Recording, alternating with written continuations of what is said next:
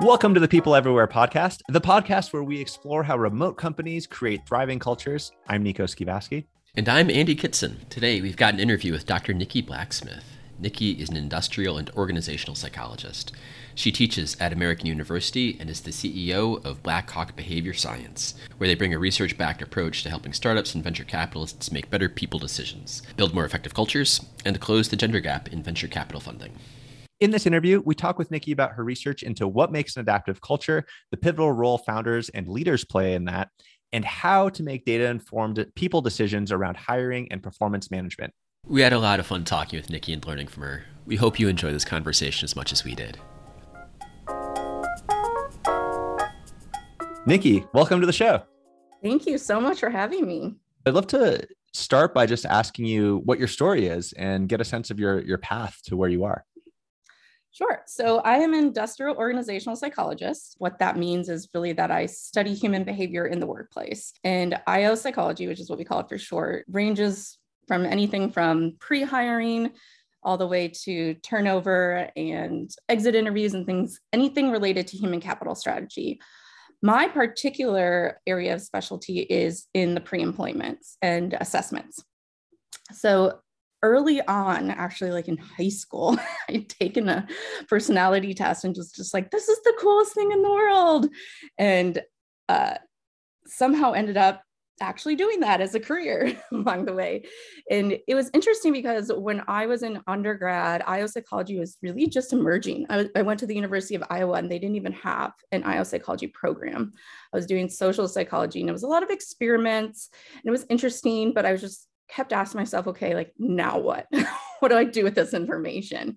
And so I had a business professor come from the business school to the psychology department and talk about IO psychology. And I was like, that sounds so cool. I want to do that. And so I really just kind of took a leap of faith and moved to North Carolina because I got into their po- program there, fell in love with it. So it was a good choice, luckily. And then, you know, I, I was a consultant for a little while and then went back and got my PhD because the science is really kind of where my heart is. And I did my postdoc at the Army Research Institute. So I've been doing research for, for quite a long time. Um, within the last five years, I started a company, though, taking a lot of the IO psychology concepts and principles and that have traditionally been leveraged in like Fortune 500 companies, companies with large uh, budgets for human develop human capital development. And there was just really not a lot for startups. And in my opinion, they're probably the ones that need it the most. So that's what my company is doing right now is we're really trying to take a lot of those heavy consultant interventions and turn them into more like product and intuitive like use yourself like resources versus hire you know an expensive consultant to come in and do a survey. I like to call it little io in your pocket I'd love to uh, kind of get a sense of what your big questions are that motivate your research. Like, like what are you focused on? What's the question you're trying to answer in in terms of IO psychology? Yeah, so I think I started my career in hiring and measuring personality and measuring characteristics that predict success. And it's exactly the same thing I do now. The difference is a while back, I had run across a statistic that said, and this is probably not much different than what it is today, that 3% of women get funding. And that just like blew my mind away because in the hiring world, that would be illegal if you only hired 3% of women. So I started digging in and, and asking you, how is this even possible? Wait, that- so the the the stat is like three percent of funding goes to women. Yeah, only three percent. So basically, ninety-seven percent goes to male founders. That's amazing. and probably much less to people of color. Those those statistics are harder to find, but we know that it's pretty much ninety-seven percent white males, and that was.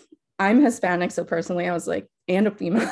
so I was like, this is it. Like, I've got to fix this problem so I started studying the venture capital decision making process, you know, and realized, you know, after lots of reading that it's really not any different than a hiring question. You're asking the same fundamental question. Are these people or this individual are they going to perform in the future in a way that I will get a return on my investment, whether it's the salary or, you know, a investment. The only difference is that it's typically at the team level. So you're hiring a team instead of an individual, which is new. Organizations don't really hire whole teams at a time. So it is a different um, lens. And also, it's just higher stakes, a lot higher stakes, because um, you're putting a lot of money. But the the process and the question are the exact same. So I started thinking, well, we've been working with organizations as a field, you know, for decades. And now it's hard to find an organization who doesn't use some kind of assessment to predict performance. So why are we just going about making venture capital decisions without assessment? And traditionally, like if, you ask any venture capital firm, like 99% of them will say the person or the team is the most important factor in their decision. But when you start digging and asking how they determine whether or not that person is the right person, it's usually primarily gut instinct, which we as psychologists know that um, data is a lot more predictive than somebody's instinct. Of course, there's always going to be the person's instinct or what, and that's sure. fine. Everybody has, you know, preferences and stuff, but they should use data to inform those decisions to make those decisions wiser. Could you talk a little bit about like what maybe the the the process that's not really data driven that a lot of organizations or or investors use today versus one that is like in, more rigorous, informed by data, the the, the one that you'd want to see people yeah. use? So if you any startup, I think they have a difficult time hiring because they don't have that option usually to use the data. So they'll just, you know, look in their network, find someone that they know, try to do an interview as well as they know how, even though they weren't trained in, you know, running interviews. We actually have entire training programs for people to do to accurately rate interviews. And so instead of just, you know, talking to a person and using your own perceptions of whether or not you think they will do well, what we do is we start with the end goal. So, what does performance look like? First of all, like you can't, I always tell people you can't get somewhere if you don't know where you're going. So we have to first define what is it that we want? Like what kind of performance are we looking for? And then work backwards from there. So we define you know let's let's take a manager for example. That's a typically studied role and, and we know certain things um, certain behaviors and certain performance dimensions lead to better work. And so we identify the traits or characteristics that are linked to those things. And by doing that you're actually assessing what matters most to the job versus just asking questions about their background and resume and experience. So it's really about defining what it is you want and then determining an accurate like way to measure some of those things. And that can be that's where the the psychology comes in in play because it's really difficult to measure someone's personality. You can't physically touch it. So you have to really you know there's a whole field called psychometrics which is the the study of measurement of psycholo- psychological traits. And using those methods lead to we know from several studies hundreds of studies. Actually we've been doing this research for about a century. It goes all the way back almost to charles darwin's cousin who started identifying individuals. Wow, i had no idea.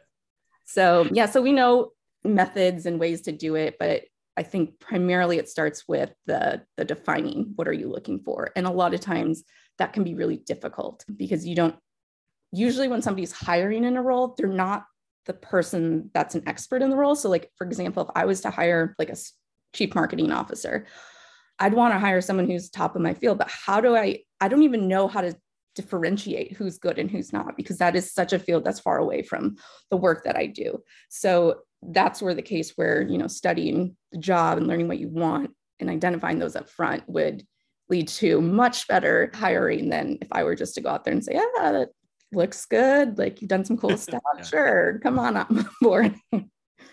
so the first step is really being clear about here is the role that we're hiring for, what success looks like, and what what we're looking for in a candidate that we think is going to be predictive of, of success. Exactly. And it varies by role, of course. So not everybody is going to be good at every single role. And I think that's the thing to remember is that some people are just built for different types of roles than others, you know. Sure. And, and, then once you have that definition, it sounds like there's a combination of perhaps some psychometric tests and then also interviews that are are are they more structured or you're just kind of guided by this this profile that you put together? How's how how are those different? Yeah, so psychometrics is just the general umbrella term for any kind of measurement of psychology. So I would actually consider an interview a psychometric assessment um, if it's designed well. And so to your question about the structure, that's what makes an interview good is that there is structure to it. So every single candidate gets the exact same set of questions which makes it easier to compare. If you have two candidates and they get two completely different questions in the interview, how, how can you even compare who's better and who's not for that particular role? So having the structure, there's also things we know that make those decisions more accurate. So if there's multiple raters instead of just one person, you can average it and that kind of gets rid of some of the subjective bias that comes with each individual if you can look across it. And there are self-report tests like personalities. So those tend to be like the rating scales. You've probably seen like you know a statement that says like you know i'm very outgoing and then you report you know strongly agree to strongly disagree. There are what we call situational judgment tests. So those tend to be more knowledge based they look at like specific types of knowledge. So like the one only one that's coming to my mind is this one that was used for an FBI agent, but there's like certain rules and processes and procedures they need to be aware of. And so it gives them a scenario and it says very, very like similar to what you would actually experience in the workplace and then gives them a set of choices like what would you do in this scenario or this situation and so that's what we would call a situational judgment test there are others like cognitive ability tests which are very similar to any kind of like academic test that you might have taken like GRE or ACT or SAT, where there is actually a right or wrong answer. That's the biggest difference between the personality and the cognitive ability is there are no right or wrong answers for personality. Like, but there is a right answer to one plus one. I hope. how well actually maybe before how but sh- should culture factor into uh, this selection process? And if so, how how do you think about that? Absolutely. I think hiring, you don't just want one aspect of the person, you want to kind of know the person overall. So there are a few different things that I like to separate. So one is their fit to the role. Can they actually do the job? Do they have the skill set and experience? Then there's the the fit to the organization. Do they are they a good fit? And I can tell you lots of stories myself of when I've been in poor fits, but it's if you think about it, okay, I'll give myself as an example. So I'm an IO psychologist, and regardless of where I am working, I'm usually doing some sort of data analysis, writing, theorizing, analyzing. The work is the same. I worked at Gallup for the longest time and I loved their culture. It was so much fun. I still have friends from there. The best time. Like it was perfect. It was very relationship oriented. Everyone was focused and motivated. Everyone wanted to do like be constantly be better. So we are always looking to improve. And then I went to work for the US Army Research Institute for my postdoc. And that was literally the opposite experience. Like I felt so trapped. It was the worst fit for me. It took a toll on my mental and my physical health. And the difference was that I was in a culture that didn't value like I new ideas. and I tend to be, you know, as most entrepreneurs are, the person who likes to break things and then recreate them and, and challenge ideas and the status quo. And that does not exactly fly when you're in a military situation. So I got in a lot of trouble for uh, not respecting the hierarchy and just opening my mouth when I shouldn't, according to their culture. And so it was very clear very early on that like this I could not stay there. Like this was just a really yeah. really bad fit for me. Like I need to be in a place that like values like innovation and it was just crazy stuff that would make me like we were doing paper surveys and instead of digital surveys. I'm like and i literally would go and like calculate all this you know how much we were labor the cost and the printing and be like look we can save like millions of dollars if we just move to digital. And we can also save time like do things faster. And they're just like looking at me like get out of my office. Like i don't have time for this. So without without calling one culture better or worse right? Because because there's certain effective things about you know that culture. How like if if you are the hiring manager or a leader within that organization how can you assess like what is your culture and then how do you actually hire people that fit into it? Or is that even the right way of thinking about it? It is. It's exactly the right way of thinking about it. And for startup leaders and founders I always suggest that that's like the first thing they do is to define what kind of culture they want. And I think it's really common for a startup founders and leaders to say that's not important right now. We're focusing on our product, like we're in survival mode. Or we don't need to think about our culture until we have a lot of people on board and we have an HR department. And that's actually, I mean, we've seen it in the news a lot with like Uber's sexual harassment culture that was heavily like you know publicized and and there's a lot a lot of examples in the public where kind of your culture if you don't define it up front kind of unwieldy grows in its own way and i like to think of the culture as boundary conditions for decision making so if you I'll use my company for example. So we really, really value learning.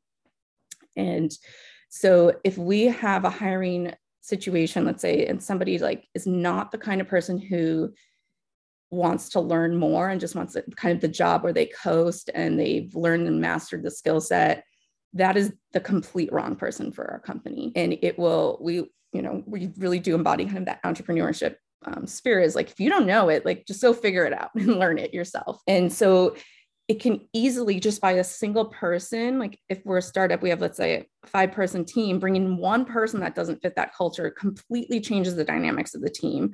And then you're kind of dealt with kind of trying to manage and, and wrangle things back into place. And that can happen if you don't define the culture up front right? Because you don't even know what you're looking for. But a lot of times you know and then the edgar schein who's one of the most most cited researchers on organizational culture will say that founders' personality is probably the biggest influence on what the culture actually happens. So it's almost like you can't really tear the person apart from the culture. So it will come out, like things will happen.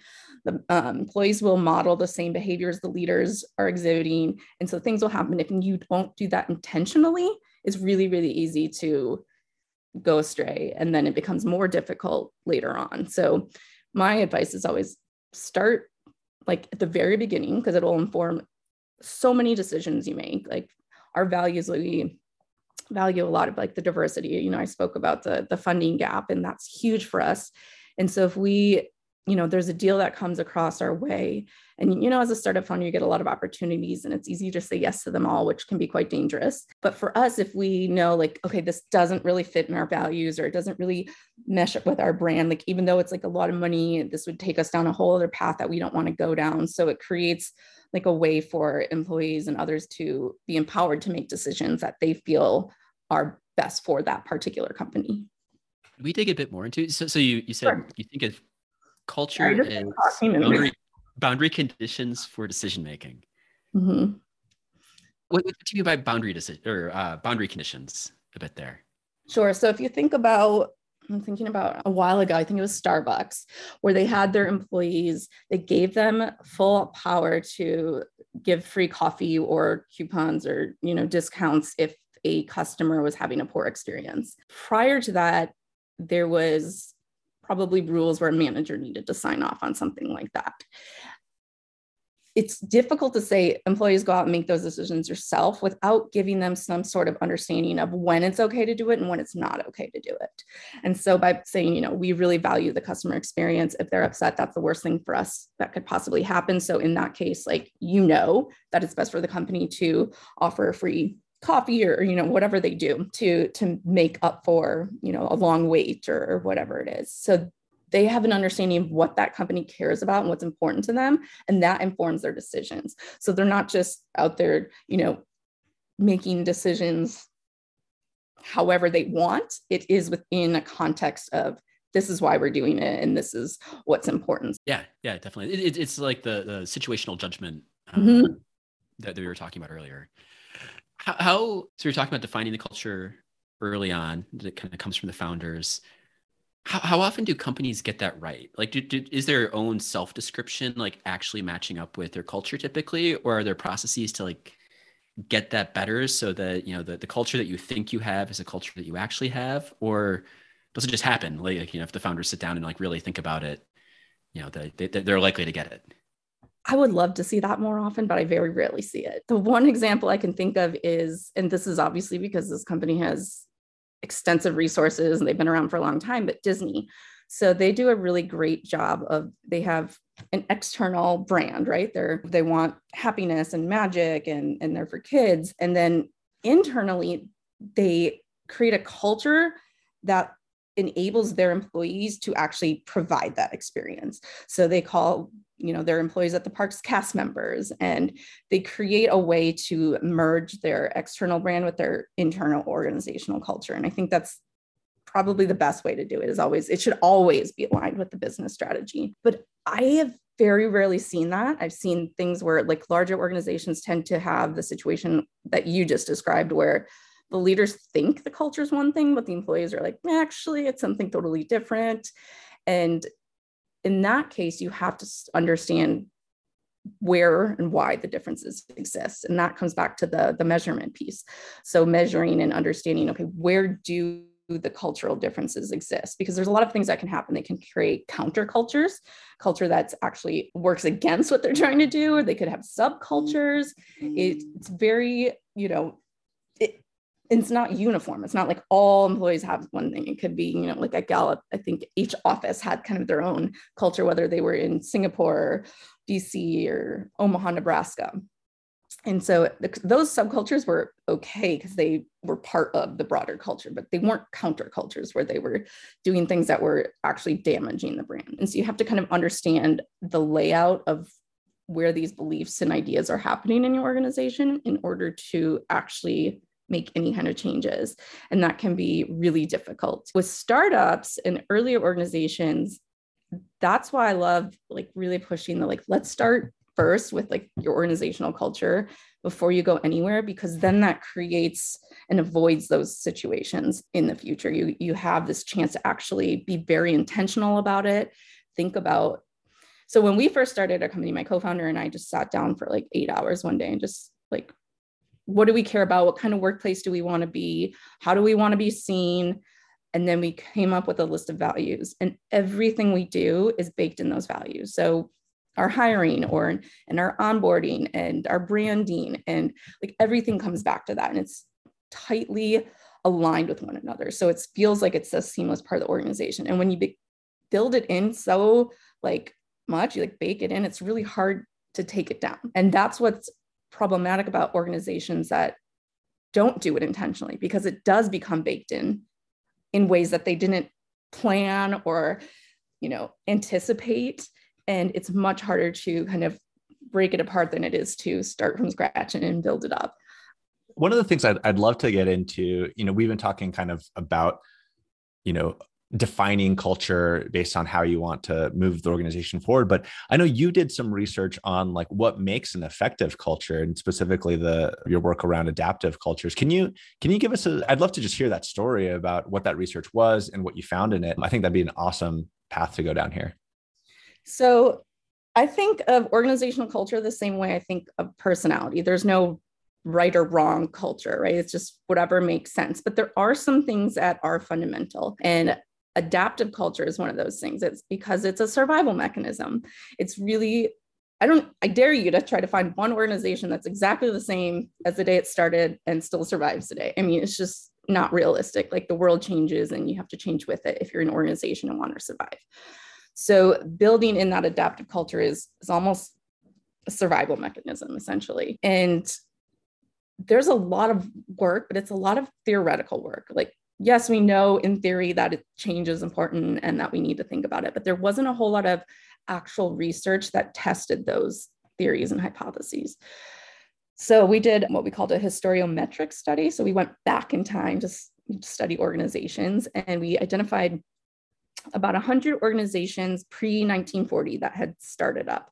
And we wanted to have some consistency in the way we analyzed them. So we picked companies that had Forbes profiles written about them that we could go back and we could look and code and, and analyze. And so we had Forbes articles from like pre 1940s, and then we had coding from then till today. So like was the organization did it get acquired was did it merge with somebody is it bankrupt like basically any kind of big milestone that the company had over the course of the last like you know some of them were 100 years old.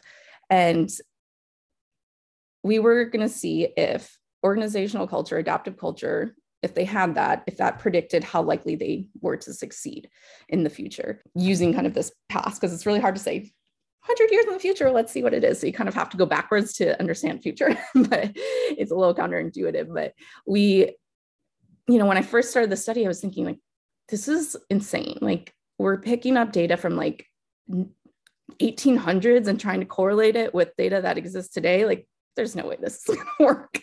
you know, there's just so many factors that like could have gone in between. And to my surprise, we actually got really interesting results and we were able to predict those organizations that survived over time. And it was those that had adaptive culture. There were two ways we thought of adaptive culture. So there's the mental component, like the beliefs, the ideas, the values. And then there's the action component, like, are you actually doing these things? And you can think of it similar to how we think of, you know, people and behavior. If you want to change somebody's behavior, you have to change their ideas first. They're not going to behave in a way that goes against what they believe in. And so it's kind of the same thing with an organization. Like if your organization doesn't value and believe in change, it's going to be really hard to get people to actually do that. So what we found is that simply just having action orientation or values was not enough. You had to have both. You had to have the belief and the value system built in as well as the action, which makes sense. I mean, it's, it's kind of like organizational cognitive dissonance, you know, the discomfort that you feel when you're behaving or acting in a way that goes against your beliefs. And when you have a lot of people and you're trying to change their behavior, the number one way to do that is to start with the mind, the mindset of that organization. So the adaptive culture is one that values change and that has the ability to execute and actually make change happen. Yeah, so we identified eight dimensions of adaptive culture. So the first one is external focus. So the organization has a mindset that they don't exist in a vacuum and in isolation, which some organizations do think that, but they recognize that the environment has a heavy influence on how they operate. And then there's also this idea that they're constantly trying to anticipate or foresee what's going to happen in the future. They pay attention to trends, you know, in the whether it's like top 10 trends in the field or trends in like how the economy is working. They pay attention to where things are going and try to anticipate the changes before they happen. There's also the idea that you're just open to change to begin with. I think this is a tough one for a lot of organizations because you have to walk a fine line, right? You don't want to create an organization that's just like open ended and there's no standardization and you know that would just be chaos. So you do have to create some standard operating procedures but you don't want them so rigorous that you can't change or adapt them when needed. And so having this idea that it's okay to do things a little bit differently than we always have is critical. And then having the confidence too like we can change. Like that's a big one if you think about organizations and innovation you know they might look to a competitor and like wow we don't have those resources. Like there's no way we can do that. They just don't have the same level of confidence. So there's all these kind of like mindset of understanding being open confident and foreseeing like what's coming and paying attention. And all those go into like the, the valuing change. Correct. It's all it. those are all you can think of them like mental activities the way you think and what you're doing and researching and reading. And then the action bucket is made up of more of those executionary processes. So you have an organization that develops capabilities. So if you think about the startups that anticipate scaling and create processes and systems built in so that like in the future when they're ready to grow, like it's not going to be chaos. They've actually built it in and in ways to scale.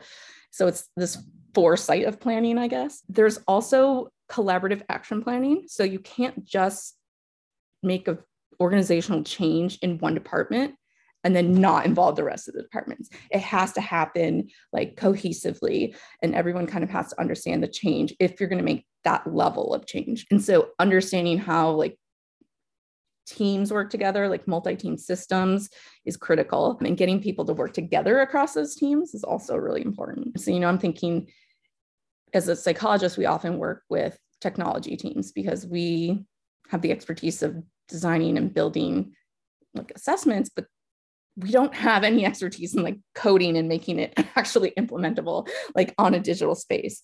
So we're constantly like working collaboratively with like the IT department or you know people from in other disciplines and that's not easy at all. You have to have the ability to like speak different languages and like understand each other. Like I just remember this one time we were building an assessment in IO psychology, we often call questions items.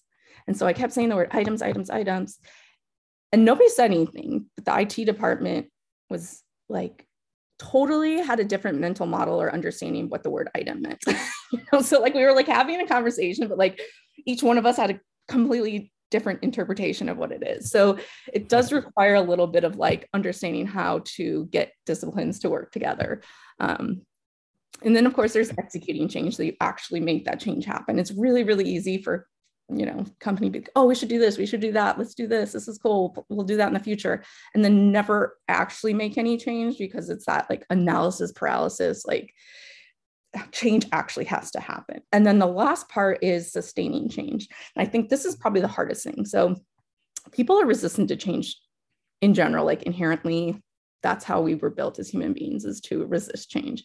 And so when you have a giant change like organizational wide and you're trying to sustain it you have to build in other systems to reinforce that change. So if for example if you're going an organization that wants to move from individual level performance like the recognition to like a team performance model you have to have the rewards in salary and compensation all tied to the teamwork, not the individual. Otherwise, they'll just keep on working towards individual level. So it requires understanding like what systems and processes within the organization are going to hold that change. Mm. And it sounds like these are, you know, linear and in order, but I think they all kind of like happen together at the same time. And it, it's hard to tease apart. But with research, we always try to actually delineate and, and make um, distinctions between them. But in practice, it's not that easy. yeah, I, I I love this.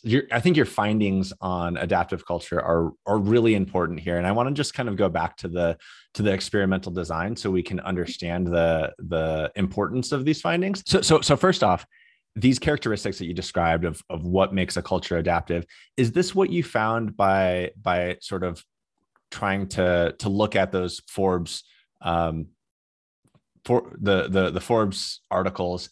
And did you pull out like what made these companies successful? Or did you try to define that this company you know in the in the 1930s had an adaptive culture and then you know ran the regression to figure out like oh and they're actually much more successful than the ones who didn't. Like what was that process like? And how did you actually figure out that a company did or did not have an adaptive culture based on these forbes write-ups so there was actually two parts to our study. It lasted years, painful years. But first, we had to define what an adaptive culture is. So that kind of goes back to my point. Like, if we're going to look for something or try to measure it, we actually have to know what it is first. And so we scoured all the books and articles we could ever find on what an adaptive culture is, ranging from academic scientific articles to you know articles or books like good to great like how do people describe adaptive organizations? And then what were the commonalities across all of those? So we identified these eight things and they came from basically a synthesis of everything that's been done before. We actually had one other aspect in there which was risk taking and that ended up not staying in the model because it was one of those things like you can do all these things and still be risk averse right? Risk taking isn't a requirement of change. And so it was one of those things that it just, people talk about it a lot when they talk about change and adaptive, but it's not necessarily like a critical component. It can be a bonus, whatnot. So we identified these traits and then we had to actually figure out like okay now that we know what we're looking for like how do we actually measure that and so we created what we call behavioral anchored rating scales. So we had a rating, like for example, like external focus.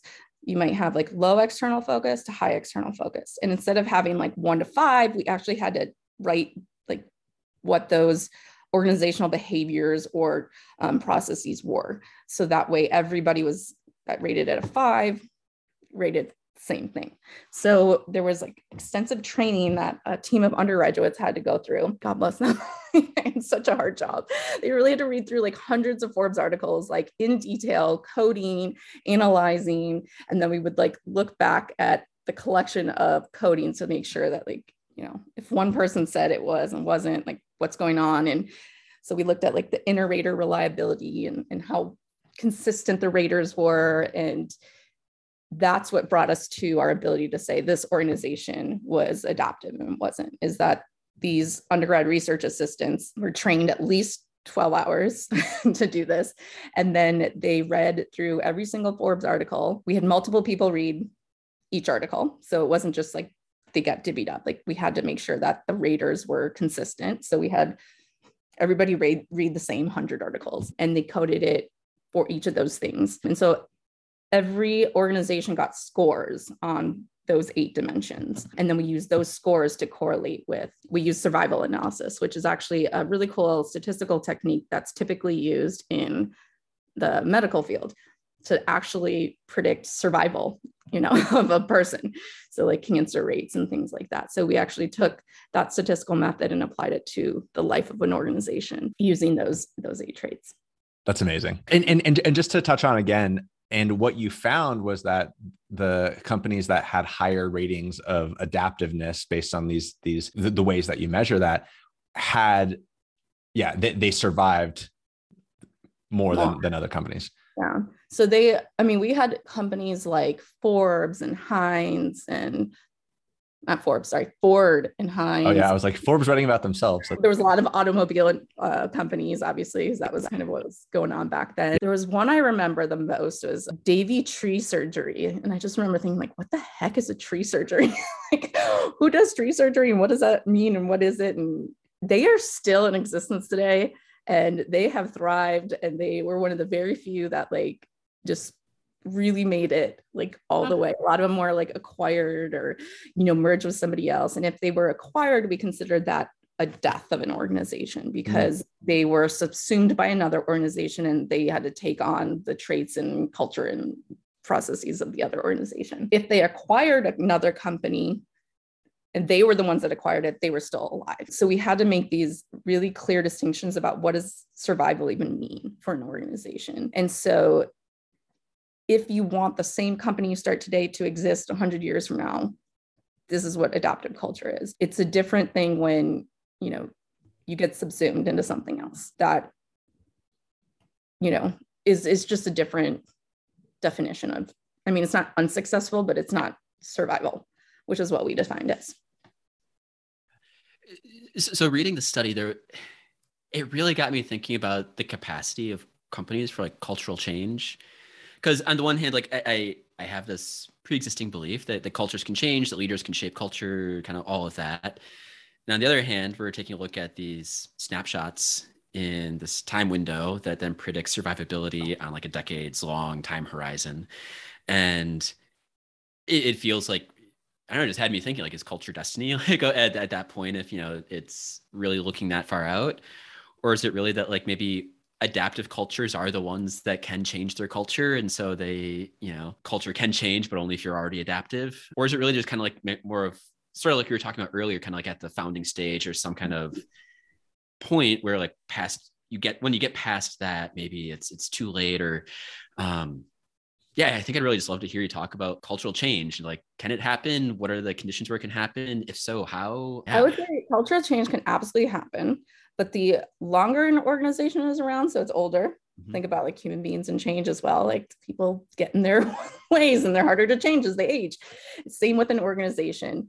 And also the size of it as well. So it's much harder to change like a thousand person organization than it is to change a 30 person organization. And the scale of change is just immensely different. And that's why there are literally like entire like fields and, and degrees in organizational change. it's not an easy thing.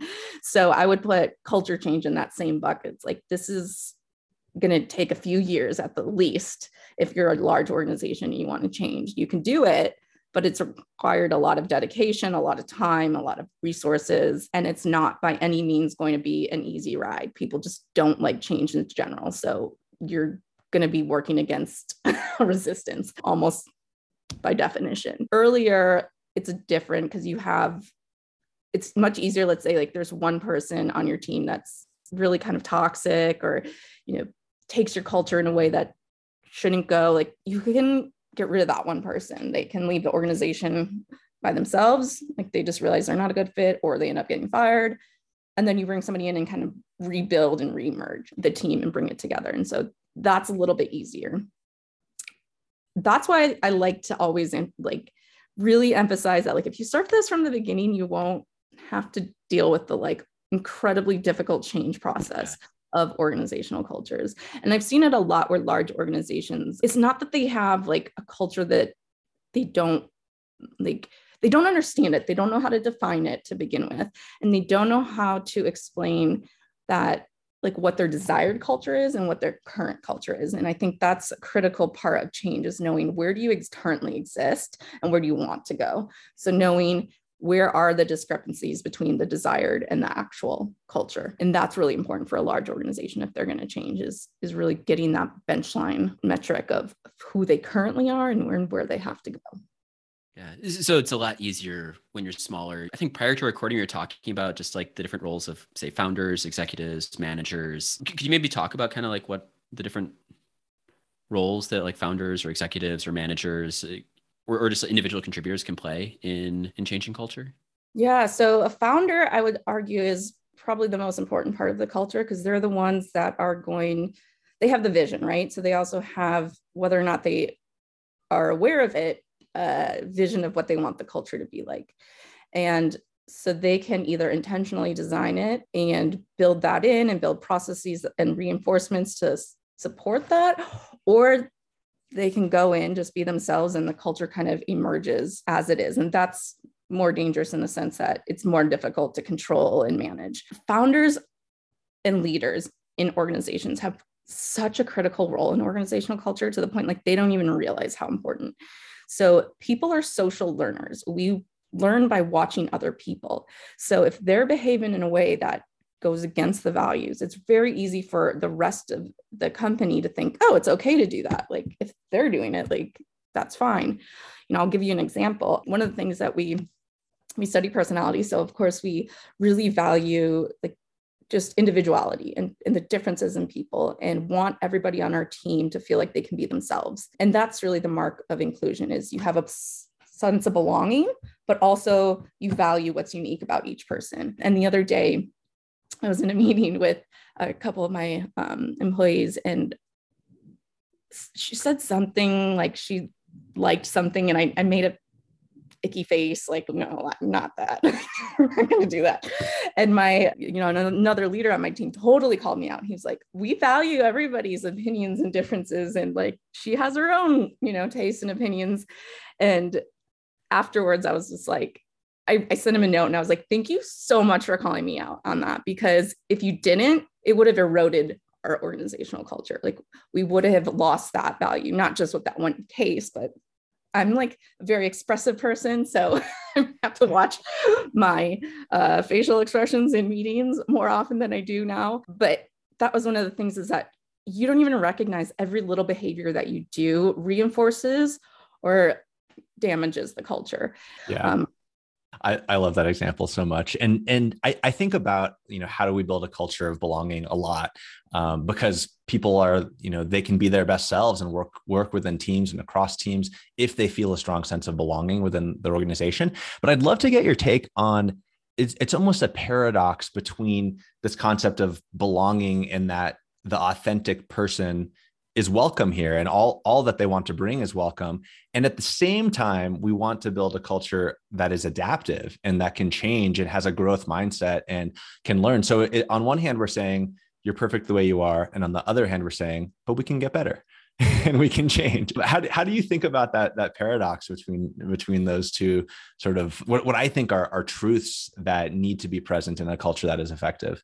Yeah so i think about that every day because i do there is a, a little bit of a conflict. And I think if we differentiate between who the person is as like an individual versus what the organization does in terms of the behaviors and processes and products and it's okay for my you know employees to like I don't know, like heavy metal or something, you know, but that's not going to be like the theme music that we use for our, you know, videos and things like that, because it just wouldn't mesh well with it. So there's a difference between like, yeah, it's okay if you like that, like, and please by all means but also here's what how things need to get done in this organization so it's it's similar to how you would operate a team like you think about okay how does the team collaborate together? Let's figure out that process but still knowing that every single person on that team has a unique skill set that we could leverage or use.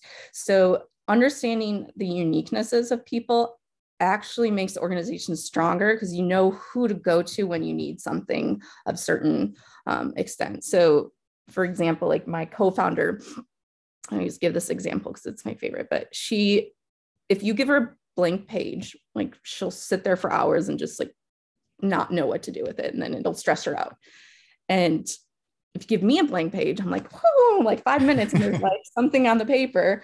But then I get like, okay, have you I've worked on this for a while, like it stalls. And then she's the one that kind of comes in and is like, all right, like now that I have something to work with, I can mold it, refine it, like do it. And so we learned that about each other. And it completely changed the way we collaborate with each other and like what we do and how we do it just by knowing that. And so we're still working on the same piece and getting the same thing done, but we each come at it with different perspective or lenses or skill sets.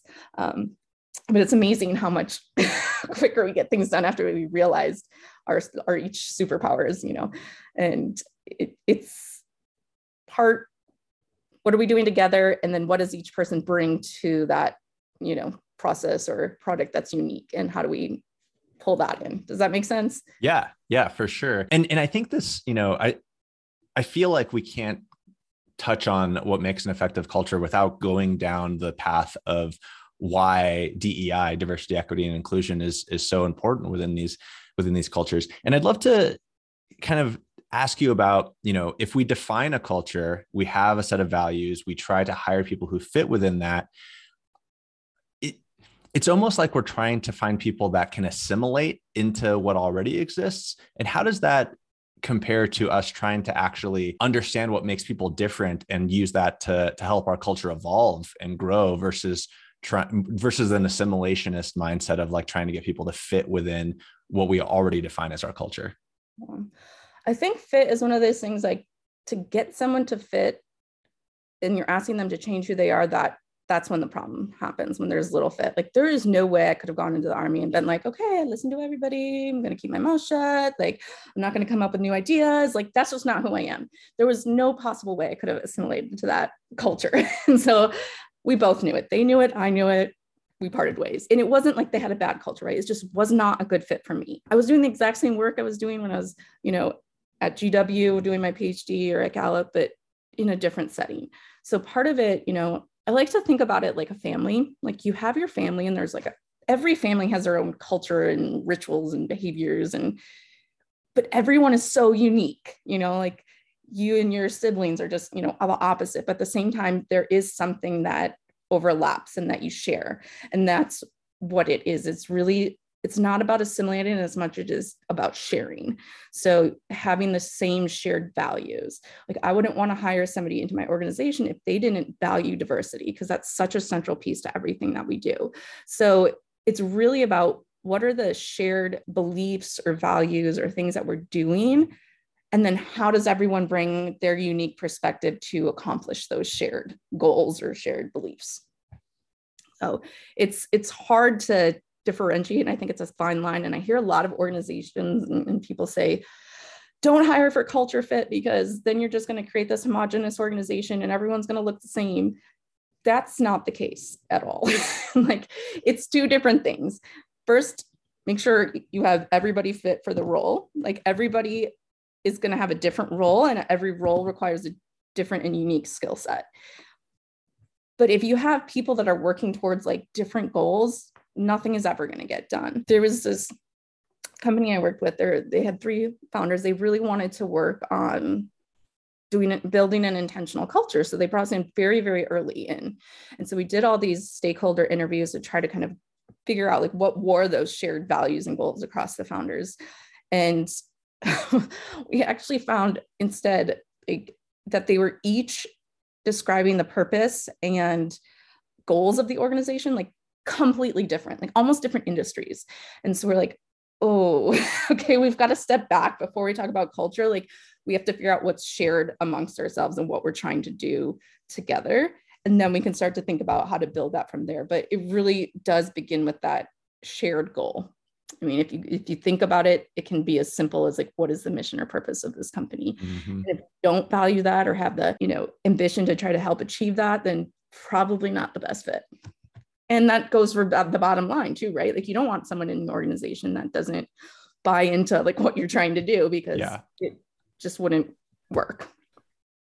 Oh this is amazing. So to, to to kind of summarize i i we bounced around a bit but we talked about like yeah shared shared goal mission for the organization how culture needs to come out of that to figure out how culture can actually support making progress towards that. How do we actually hire people that are aligned with that and make sure that we're we're doing it in a way that can actually make our culture more adaptive and grow? So so much to chew on as as a leader within the organization. So i i super appreciate you taking the time to have this conversation with us. But one thing that we are going to to do with with all of our guests on the show is hit them with a set of rapid fire questions. So we we have them here. I'm going to kick it over to Andy to to give them to you. But uh, yeah, would love to get your take on um, a couple of these questions. I think are going to be really interesting to see how how different people respond to them. Cool. All right. Could you share a story that illustrates what culture means to you personally? Yeah, I think to me, culture is just another word for home. It's about a place where I feel comfortable being me.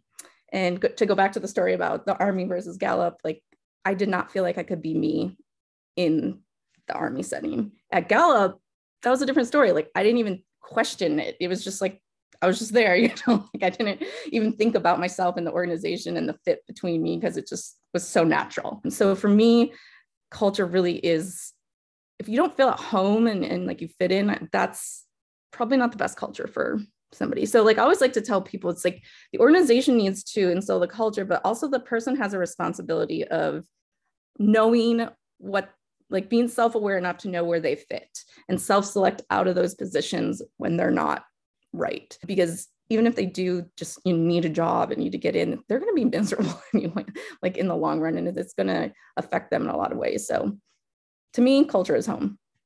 Cool. Culture is another word for home. Love it. So in, in terms of company culture, building culture, what do leaders either too often overemphasize or um, underemphasize? Like, kind of what what are the things you think are overrated or underrated around fostering cult- company culture?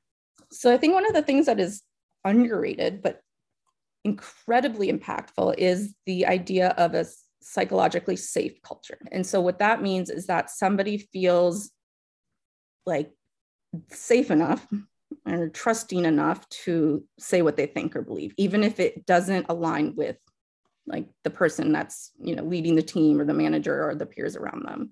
It's really easy to get a lot of people together. One person says something, and then everybody agrees because they're afraid to challenge it. And that's when groupthink happens and, and lots of problems emerge.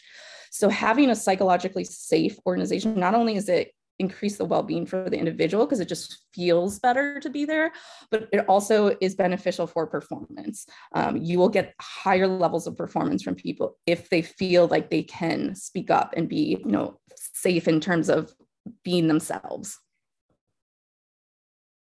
What book do you want everyone on your team to have read this is a terrible question because I'm like a bibliophile, so I have like 50 in my head that I want to recommend. that makes it a great question.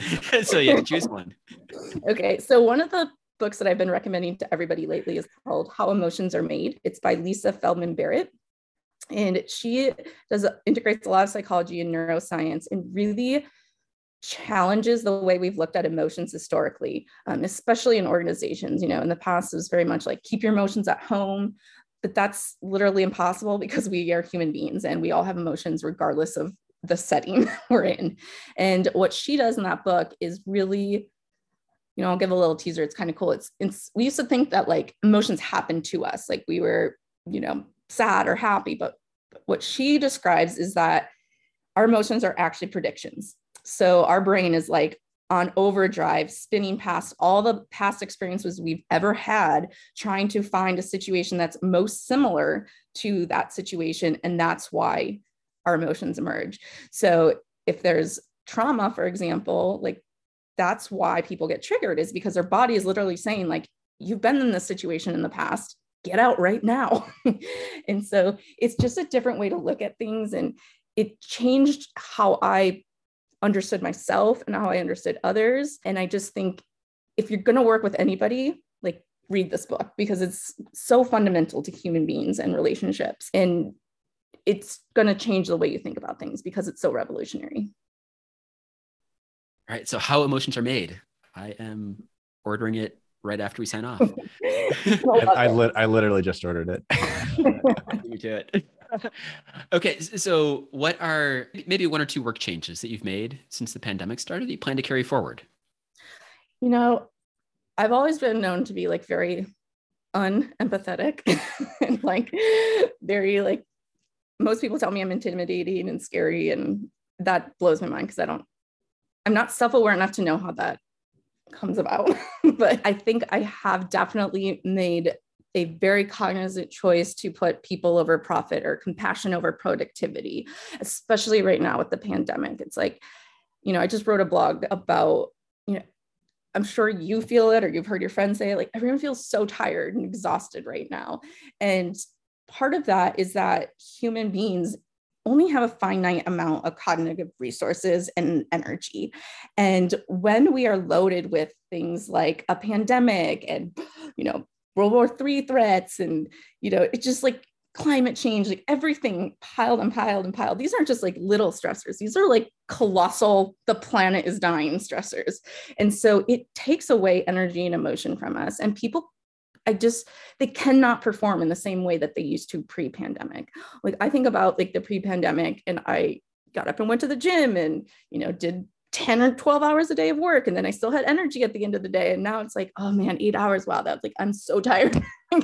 It just drains you in a different way. So recognizing that you know we are all humans and this is a really stressful time and putting that you know it's not perhaps that this person can't perform well. It might be the fact that like something goes going on in their life. A lot of people have lost family members or you know I have students who are from Ukraine like just recognizing that everyone has something going on right now, whether or not you see it, and putting that first instead of jumping to the conclusion like, oh, they're just being lazy or they're not performing. Mm. Love that. I got goosebumps. Okay. So we got through rapid fire. Amazing. um, I just want to thank you again so much for for coming on and having this conversation with us. I've learned a ton. I, I took a ton of notes while we did this. And yeah, I, I am excited to continue the conversation with you because there's so much more I want to ask. So you'll definitely hear from us. But thank you so much for for doing this.